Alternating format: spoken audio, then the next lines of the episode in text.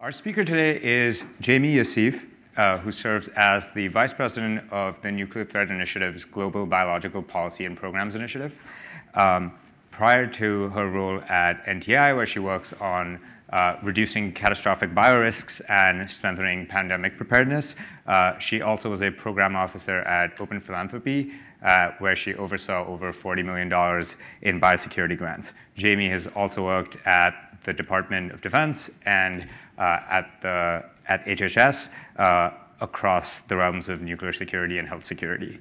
Uh, to, in today's talk, Jaime's focus will be on how we can prevent states from developing and using bioweapons. Um, so without further ado, uh, please welcome Jaime Yassif.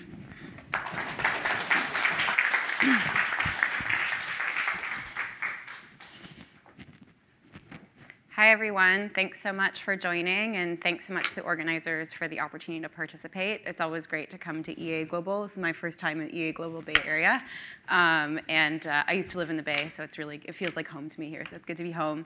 Um, so this is, uh, I think you guys, some of you guys may have seen me give talks on biosecurity and other areas about sort of tech governance and how do we avoid exploitation of dual-use bioscience uh, by malicious actors, and I, that stuff is super important. But that's not what I'm going to talk about today. I'm delving into a relatively new area. Um, I think the, I'll just, you know, we'll get into the details in a moment, but I will say part of the reason I think that this is a really important area, well, so the, this is an important area because I think this, you know, for people who care about reducing global catastrophic biological risks, state bioweapons development and use is definitely a key driver of that risk. And I think there's a lot more thinking that we need to do to figure out really concretely, like what are the most effective things we could do to, to prevent proliferation of state bioweapons programs and sort of keep this risk down. Um, I will note that there's a real glaring absence of a rigorous debate or academic discourse in the community. I mean, if you look at the analogous discourse in the nuclear security community, there are decades of literature, people writing about how you disincentivize states from developing and using nuclear weapons, how do you deter people in academia, in government, in, NG- in NGOs. Lots of ink has been spilled. But if you look at the space, very little. And I think that's like, I think it would be really valuable for us to really build a more rigorous discourse about this and think as a community uh, about what we can do about this challenge. And so that's what's motivating me to, um, to delve into these questions. So I'm gonna, this talk is divided roughly into three parts. Uh, I'm gonna start just with a high level overview of different sources of global catastrophic biological risks and how the state BW risk fits into that. Um, then I'll dig a little bit into the theory of change. You know, how do we really think concretely about uh, making state bioweapons development and use unattractive to them? How do we disincentivize it? Um, and then digging more deeply into the, the basically sneak preview, uh, no surprises. I'm going to talk about uh, improving transparency, attribution capabilities, and fostering accountability. Okay, sources of global catastrophic biological risks. so it's worth just to sort of um, level set. I mean, I think most people in the room have heard of the term GCBR. For my purposes, this is a definition I tend to use. Um, biological event of tremendous scale that could cause severe damage to human civilization, uh, potentially derailing it or threatening its long-term survival. Some people talk about it in quantitative terms. I think a qualitative defi definition is helpful. Um, even people who talk about it in quantitative terms tend to disagree about what are the lower and upper bounds of this. Um, so potential sources of GCBRs, you know, in theory, uh, they could come from naturally emerging infectious disease outbreaks, some sort of catastrophic accidental misuse of science and technology, or deliberate uh, misuse, uh, like a bioweapons attack by a state or a non-state actor.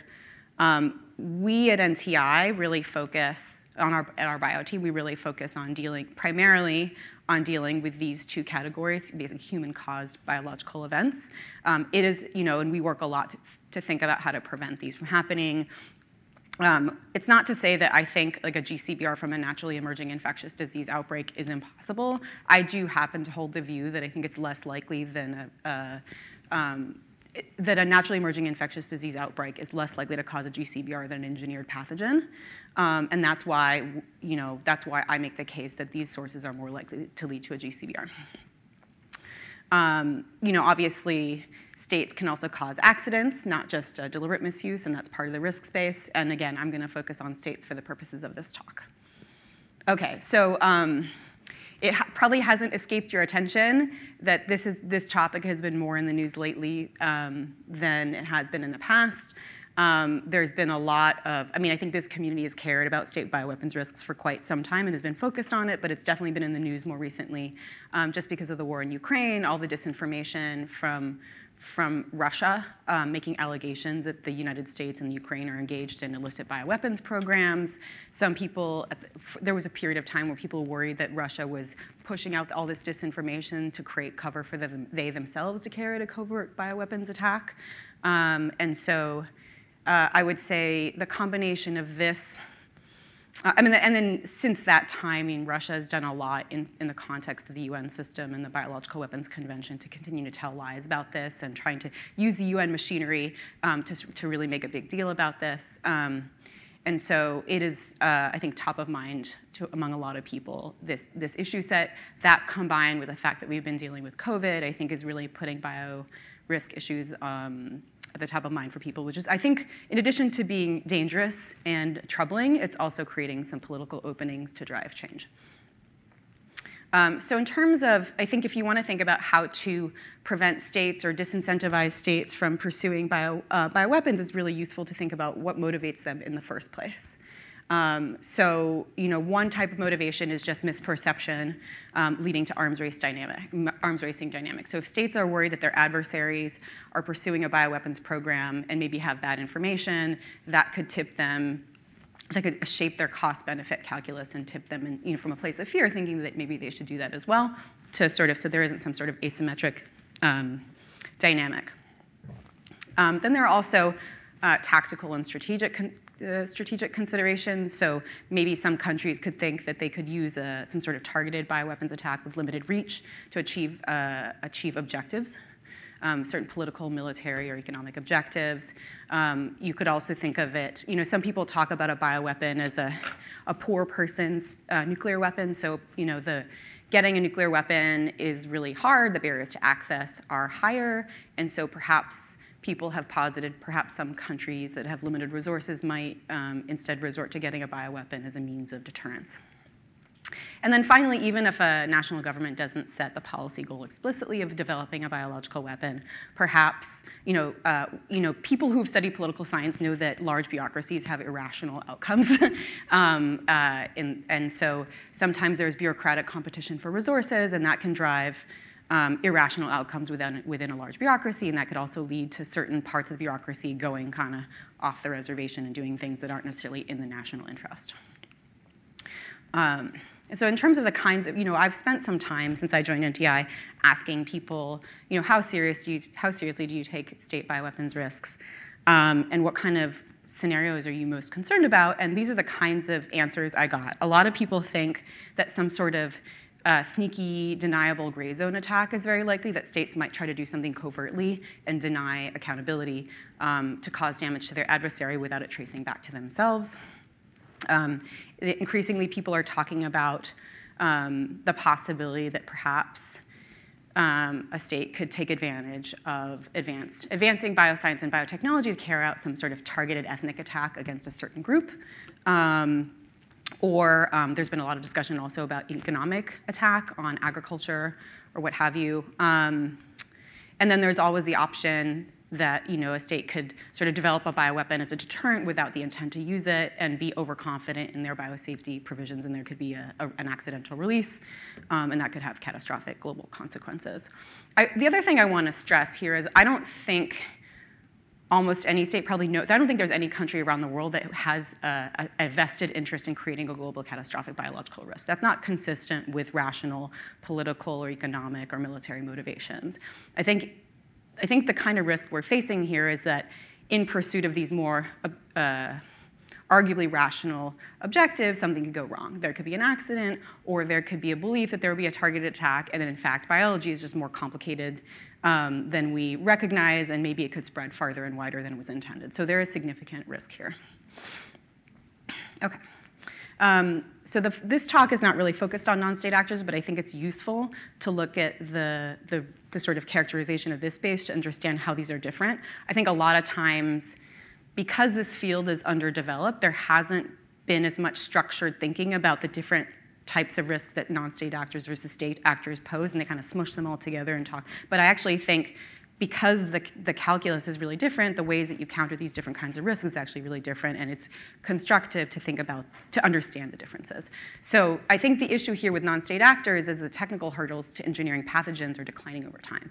And so it's just getting easier. The barriers to access are lower, and so there are more people who, in theory, if they wanted to, could gain the means to develop and use a, a dangerous biological weapon.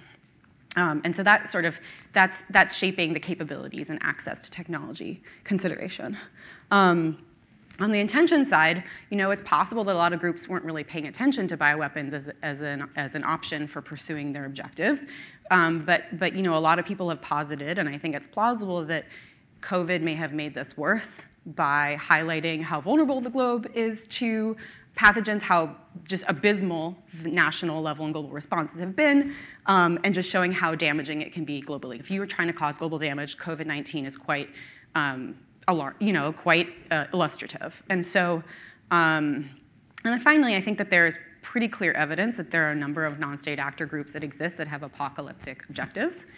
Um, and you know, uh, it's reasonable to you just have to assume that you know it's reasonable to assume that they would use biology if given the opportunity. And so really it's about like i think for for non-state actors it's really about constraining capabilities. And that's basically um, i think in, as we think about these uh, these two types of risks and you want to think about them in a sort of structured way that's the argument i would make. For states um, the best way to stop powerful states that with a lot of resources is by making bioweapons development and use unattractive, to shaping their intention. For non-state actors, um, you should just expect that there are going to be some non-state actors out there that are like really hard to, basically nearly impossible to deter, and you basically have to constrain their capabilities. Um, I think on the margins, it may be possible to constrain the capabilities of some states, but I think it's ones that are already under heavy sanctions and have limited resources. I think the most effective way to really prevent state proliferation of bioweapons is by making it unappealing in the first place. Okay. And that's what I'm going to focus on. Okay, so how do we do that? um, so I think, as I said before, I think there are basically I think there are two kind of levers here. One is for states that just might have misperceptions and incorrect information about what their adversaries are up to, trying to increase transparency and reduce those misperceptions as much as possible to avoid um, uh, arms racing dynamics that might otherwise result from it. On the other hand, you know, there might be states that it's not really about that. It's just they think that there's some utility, and so it's just it's trying to say um, there's a cost. We will, you know, there's a cost to doing this, and like um, you want to sort of deny any potential utility and increase the cost. And that's deterrence. So to prevent misperceptions in arms racing, um, a really important piece of that is transparency. Um, to, for deterrence, um, it's uh, for a state to sort of be disincentivized from developing a weapon, they have to believe that they would be caught and they'd be held accountable. So that's, you know, that's common sense. And, and you know, I think an important point you know, some people who are entering the space, including, or some colleagues who've been in the space for quite a long time, will say, oh, well, you know, doesn't the UN already do that? Doesn't the BWC have that covered? Can't we just like get the BWC to just have more money or work a little harder? Can't they, don't they have it covered? Why are you raising this? And I, I would say, you know, I think the existing interest, international institutions that we have in place are critically important, absolutely necessary, far from sufficient. I think that there are a lot of weaknesses in the system, um, and we need to do a lot of work to really get it to where it needs to go. And so I'll, I'll sort of use this map that I laid out a moment ago and talk through the pieces that are already in place and what I think some of the weaknesses are. So for transparency, the main um, measure in place in the context of the BWC is confidence building measures. And so this is basically, I think um, some states think it's mandatory, some states think it's optional, but basically countries decide to submit paperwork that describes uh, there's like a form that the BWC has that describes what kind of bioscience research facilities they have, and they outline it and they send it to the BWC. Um, the, participation, the participation rate in this is kind of low, and also the, um, the forms are really out of, out of date, and so they're not really useful information um, for, try, for these purposes, and also there's no real mechanism that the BWC can actually use to act on that information. So it's kind of, it's kind of there are a lot of issues with it. Um, Then there's voluntary peer review. So a number of uh, BWC states parties said we can do better. Let's um, let's voluntarily open up our sites to visits from foreign diplomats to show that we're transparent and try to build some confidence. I think that's a really great program. I think there's a lot of room to build on it. Um, it is very much a coalition of the willing. Um, and I think it's not quite as robust as it could be, but there's an opportunity to expand on it. Uh, okay, attribution.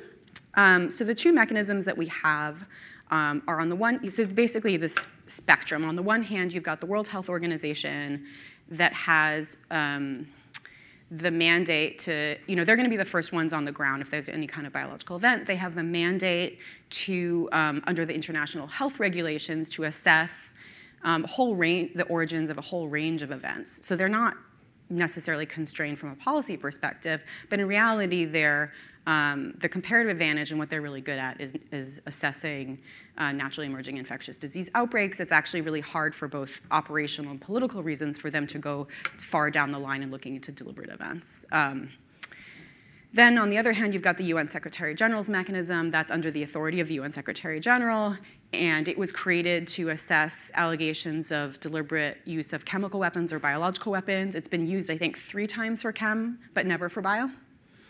Um, the bar, you know, part of the issue here is that the bar is really, really high. And in order to actually trick for the Secretary General to trigger this mechanism, someone has to be say to say, make an allegation in the UN system, they carried out a bioweapons attack. I make an accusation, and then the, then the, the Secretary General will investigate.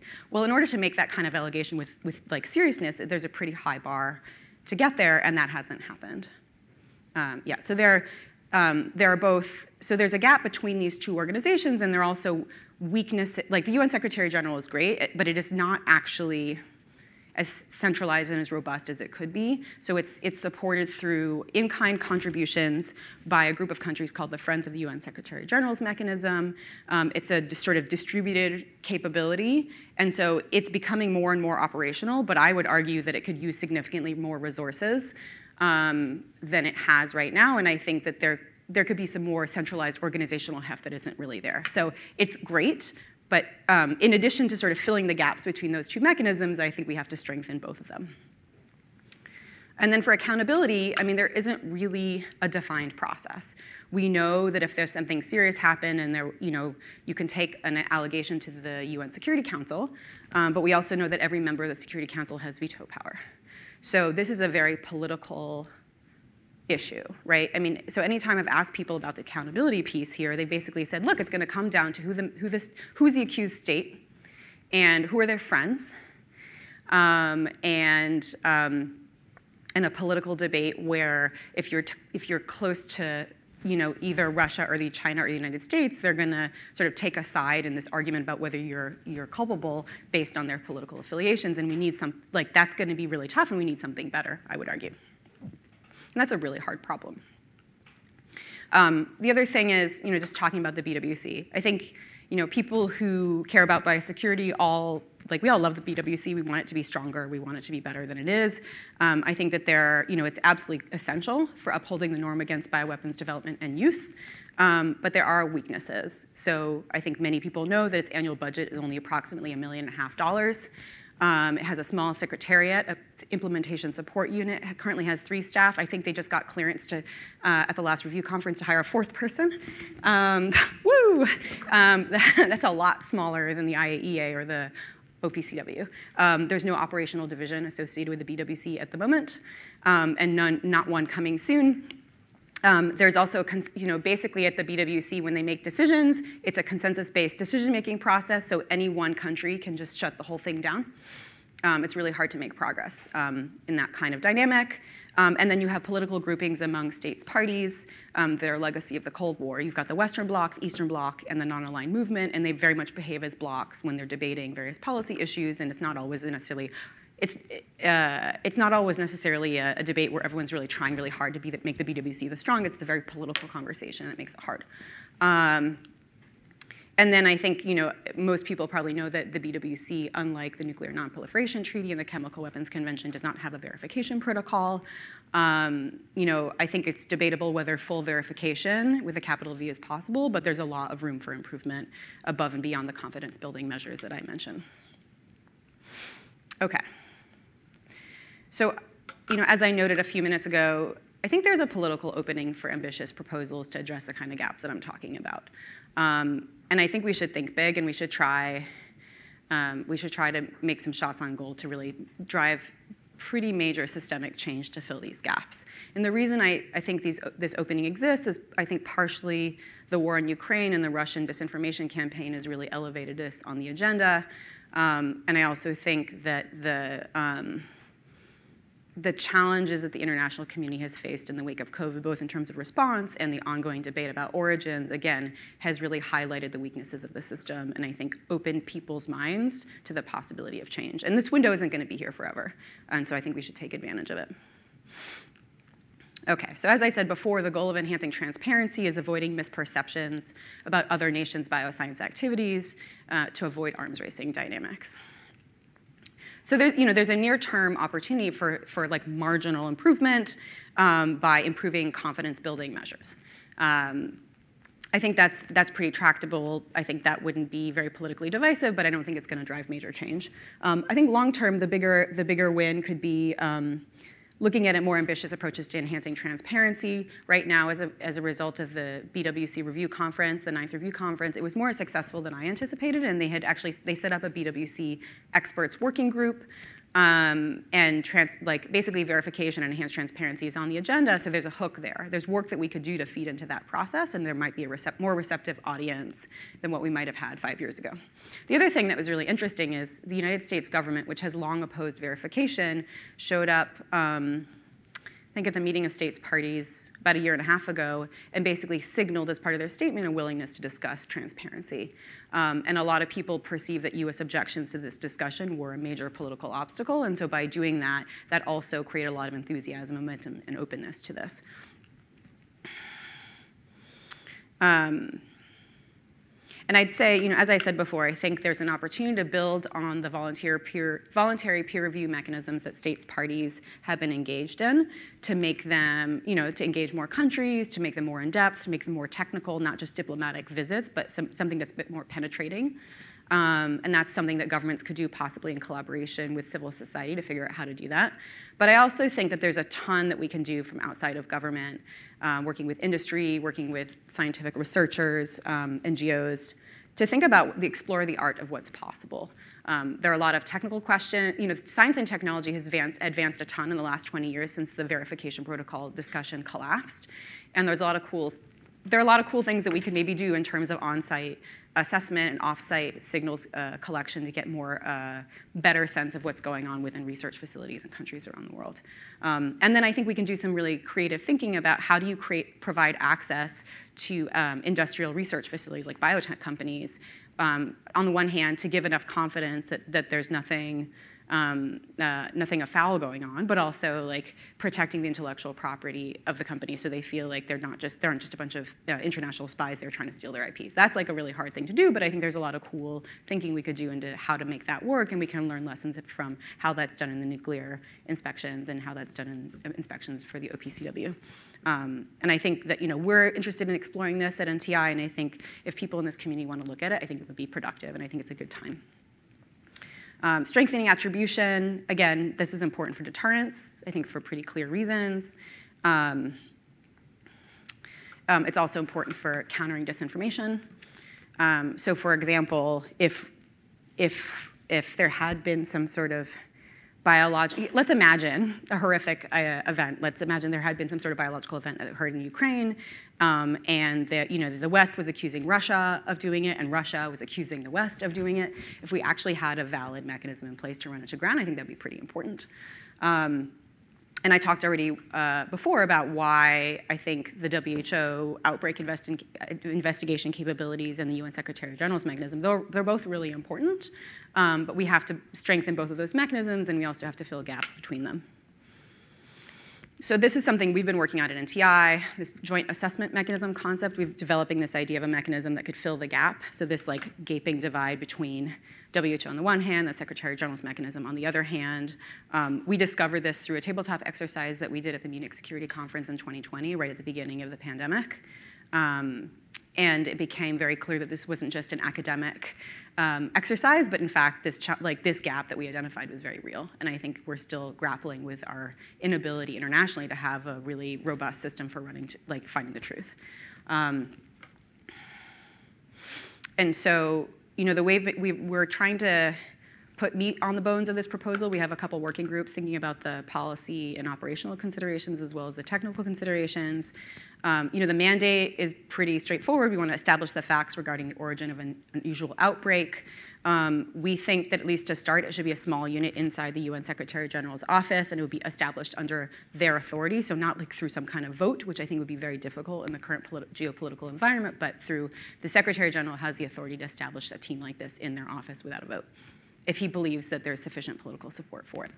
Um, you know, you basically need uh, two modes of operation. You need a peacetime uh, team that is collecting data and doing useful, performing useful functions, um, and, uh, and then um, you need the ability to rapidly launch an investigation if this mechanism is triggered during a crisis. Um, in terms of the kinds of data that could be collected on an ongoing basis, I think there are basically two buckets. There's the scientific data that tells you about the pathogen, its immunology, its genetic sequence, um, all that stuff. And that's stuff that, those are kinds of data that the public health community is already going to be collecting anyway. I think there's room for improvement there, but we're not trying to recreate that or compete with that. That's the role of the public health community and the scientific community. I think the room, the, where there's room for innovation is these non-traditional data streams, thinking about financial data, satellite imagery, social media. What can we learn about human intentions and organizations and how they behave and what, you know, what are they trying to achieve and what have they been up to? Uh, I think if we could get better at developing existing capabilities and validating them for these purposes, I think there's some really useful information we could glean there. And there's been analogous work um, that we've done at NTI to look at some at financial data streams to detect proliferation of nuclear materials. So I, I think that's a really important area to explore. Um, uh, and then the other last thing I would say for this is um, we want to build on, a, you know, we're not trying to create a compet- bureaucratic competition between the WHO and the UN Secretary General's mechanism. In this, really think of it as an integrated system where they're uh, cooperating and sharing resources, because fundamentally that's going to be more useful over the long term, and that's going to be mo- like more operationally more effective and also politically more viable. Um, in terms of fostering accountability, you know, states have to believe they, they would be held accountable and the cost would be unacceptably high in addition to being caught. Um, but there's no defined mechanism for this, as I mentioned before. Um, and I think consensus-based approaches for, or like existing political structures make it really easy for a political group or a single entity to shut it down, and we need to find other ways to not, to not have that be a failure mode. Um, a broad set of tools at our disposal, economic sanctions, political pressure, military action. We just have to figure out how do we use this basket of tools in a way that is legitimate, but, but is actually strong enough to be a deterrent and is considered to be proportional. Um, you know, if you look at failures, you know, if you look at failures from um, uh, for an accountability following well, like multiple well-documented cases of um, use of chemical weapons, that really undermines the norms enshrined in the Chemical Weapons Convention. And I think if something analogous happened on the bio side, that would be a real problem. So, you know, we know that um, for example, Syria used chemical weapons, and but the you know the joint investigative mechanism was not voted to be renewed. It was kind of shut down. Russia has been has used chemical weapons in Skripal and against Alexei Navalny and elsewhere. Hasn't really been held accountable in a meaningful way. And North Korea used um, nerve agent to kill Kim Jong Un's brother. Um, again, um, so when you have an international norm that says you're not supposed to do this and it keeps getting violated and there is accountability, that undermines the norm and it like it creates openings for more violations and that's dangerous. Um, so I would, you know, I would say, you know, if there's a violation of the BWC, it's really important for states parties to demonstrate political will, share political will, and like coordinate with each other, um, and and a united front. Um, and, and, it requires, we can't just lean back and rely on the UN system. I think individual countries have to be willing to take action, I think, to make that a realistic po- like possibility. Um, I think this is a really hard problem. I don't have a ready made solution. I'm mostly point- pointing to a gap, but I think it's an important gap, and we should think pretty hard about what we might be able to do about it. Um, there's an interesting model um, in the form of the International Partnership Against Impunity for the uh, Use of Chemical Weapons. It's a group of I think several dozen countries that have basically declared that they have a zero tolerance policy for chemical weapons use and they're coordinating on this. I don't think it's necessarily perfect, but I, you know, I, am like, I think we need to look at models that have been used in other spaces and see how that can inform what we might do here. Um, so I want to make sure we leave time for discussion. Thanks so much for your attention, and I'm happy to take questions.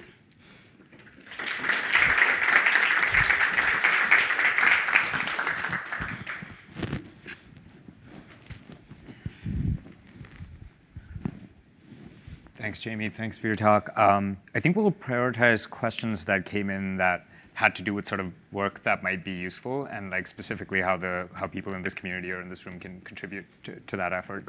Great. Um, and so, so one of the questions um, here is the um, you mentioned there were policy and technical considerations mm-hmm. Um, in some of your proposals. Mm-hmm. Uh, what are some of the technical or research initiatives that would be most helpful mm-hmm. uh, that you that someone in this room could plausibly contribute to?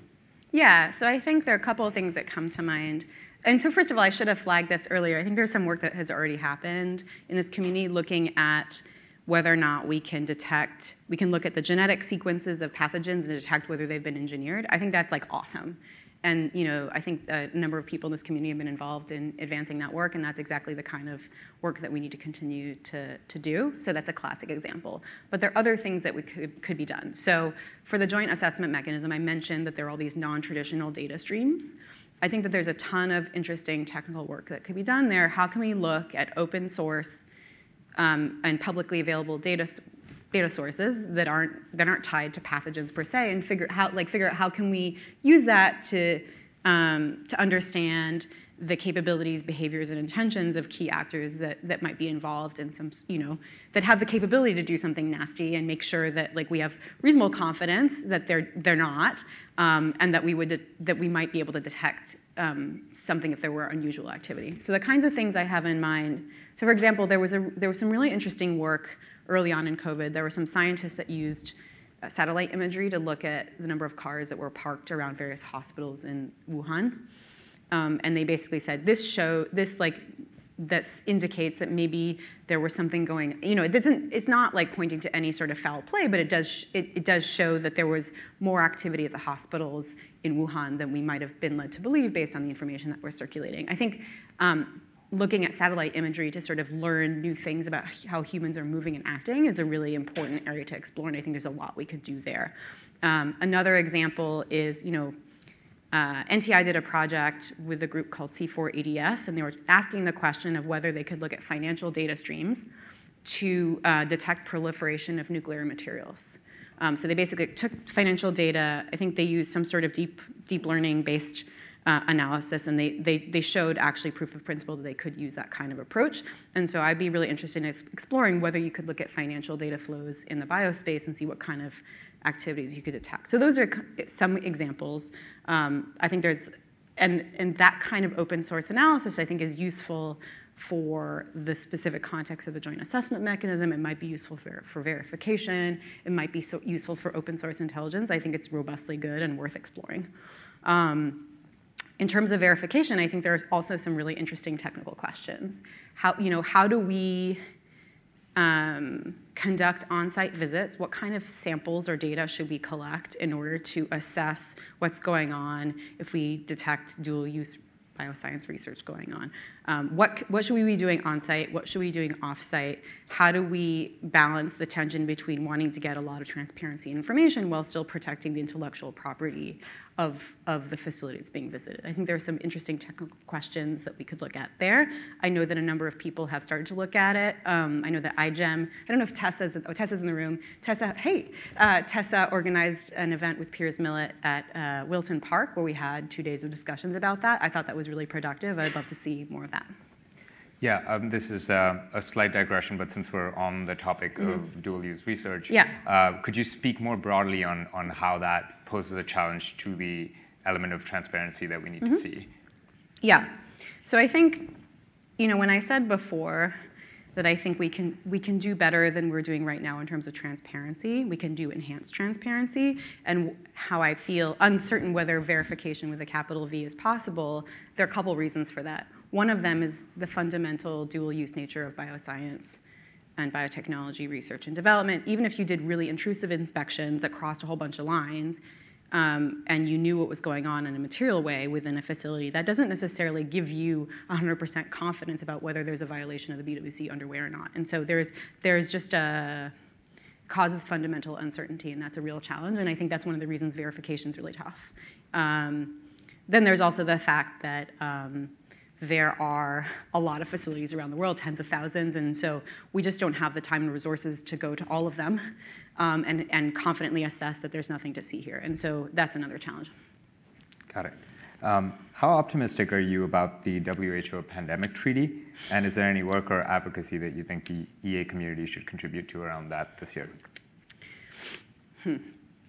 Um, trying to figure out what the, how to. So I think it's interesting. I think it's the fact that the pandemic treaty is being renegotiated, I think, is a sign of um, the things that I was saying before. It's, it's a symptom of the fact that people really care about ability to prevent and respond to pandemics, and I think the international community is really exercised and focused on it. Um, I'm hopeful that something useful comes out of it. Um, I think it's really hard in a multilateral environment to drive uh, robust change because fundamentally, if you have to bring 195 plus countries along, there are going to be a lot of compromises made along the way. I think it's great that they're doing it, but I think it's really hard. And so I wish them luck. I hope that, that they're able to, to drive progress and drive some of the systemic change and big thinking that I think we need to do. Um, but I think there are also a lot of other important things that we should be doing in addition to that. Um, that still work with the community, but also work outside of these consensus-based decision-making processes that sometimes make it harder to, to do everything that we need to be doing given the challenges.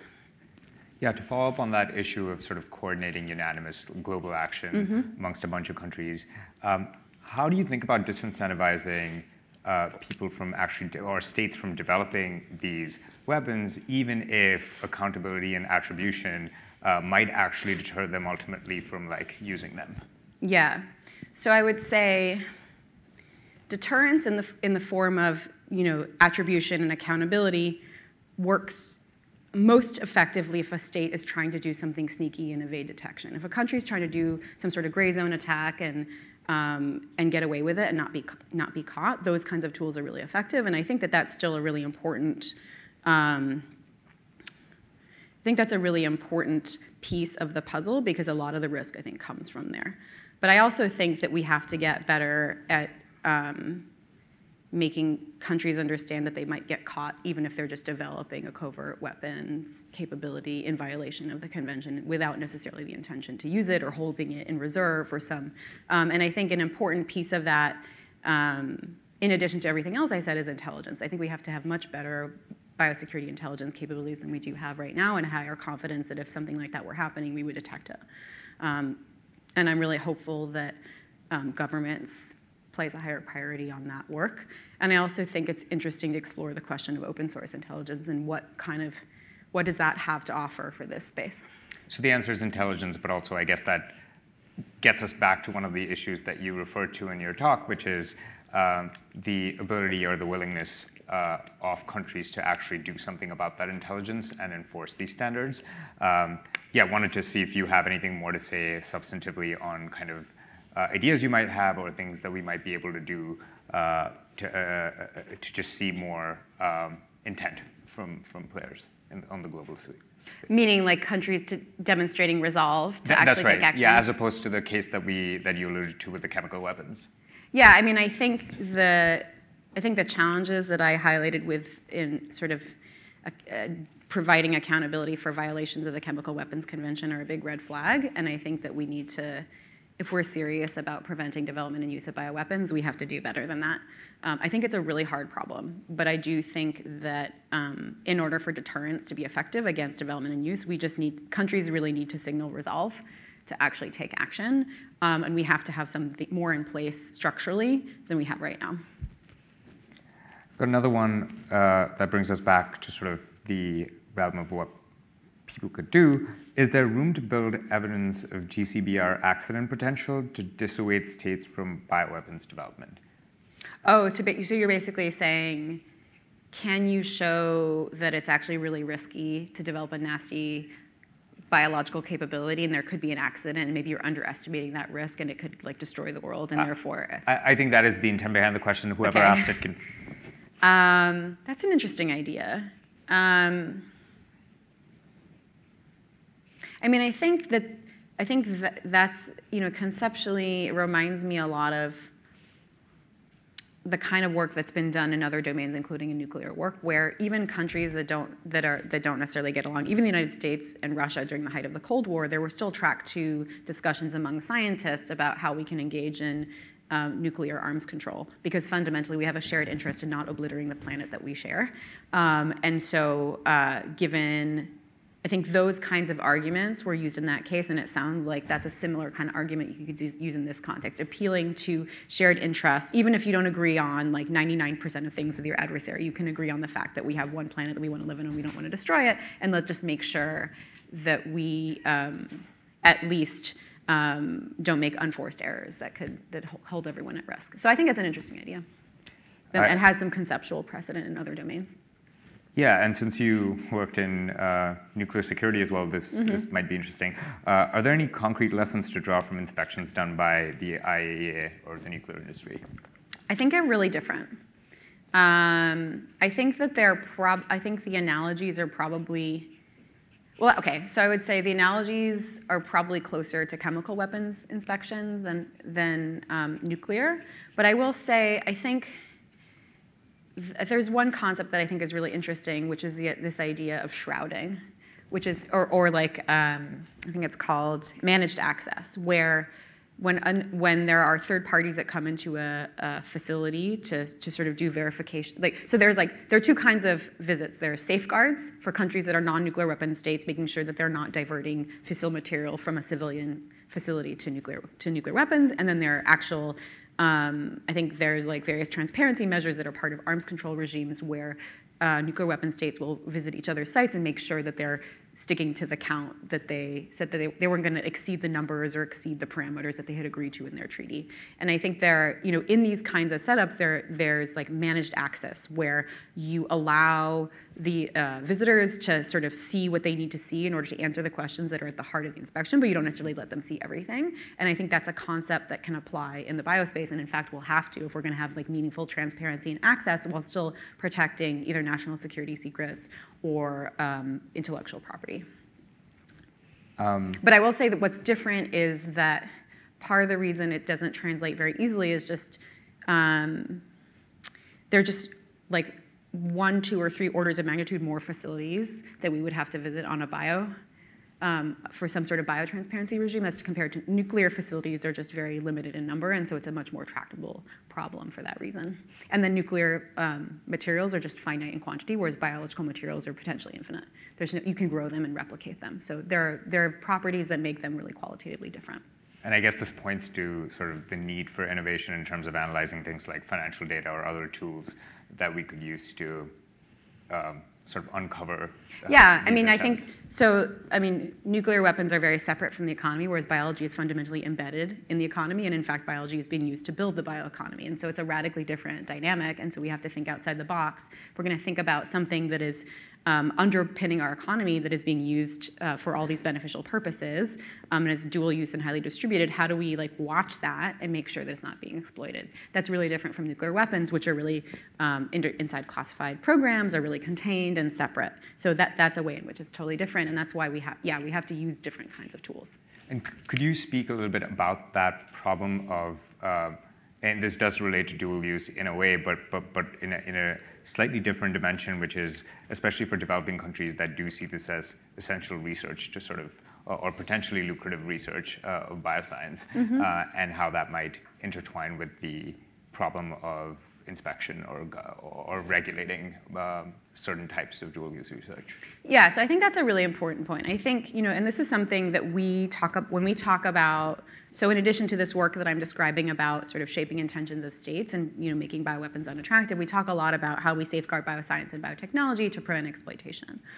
Um, and when we talk about that, um, we always in the same breath say like it has tremendous upside potential. It can drive, you know, public health benefits um, and you know uh, advance uh, medicine. It can um, drive economic development. It can help us cli- combat climate change.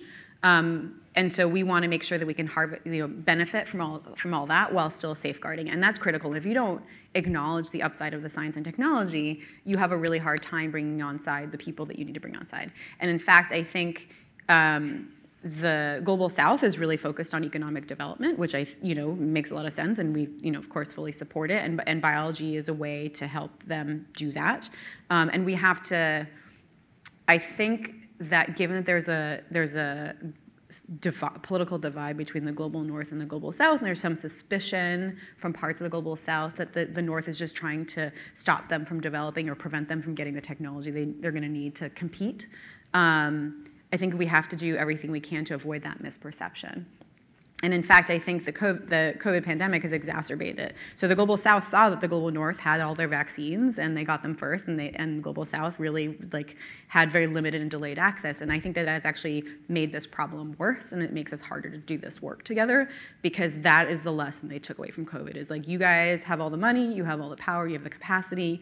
Um, you're not taking care of our interests. We want to talk about equity of access, like equitable access and distribution.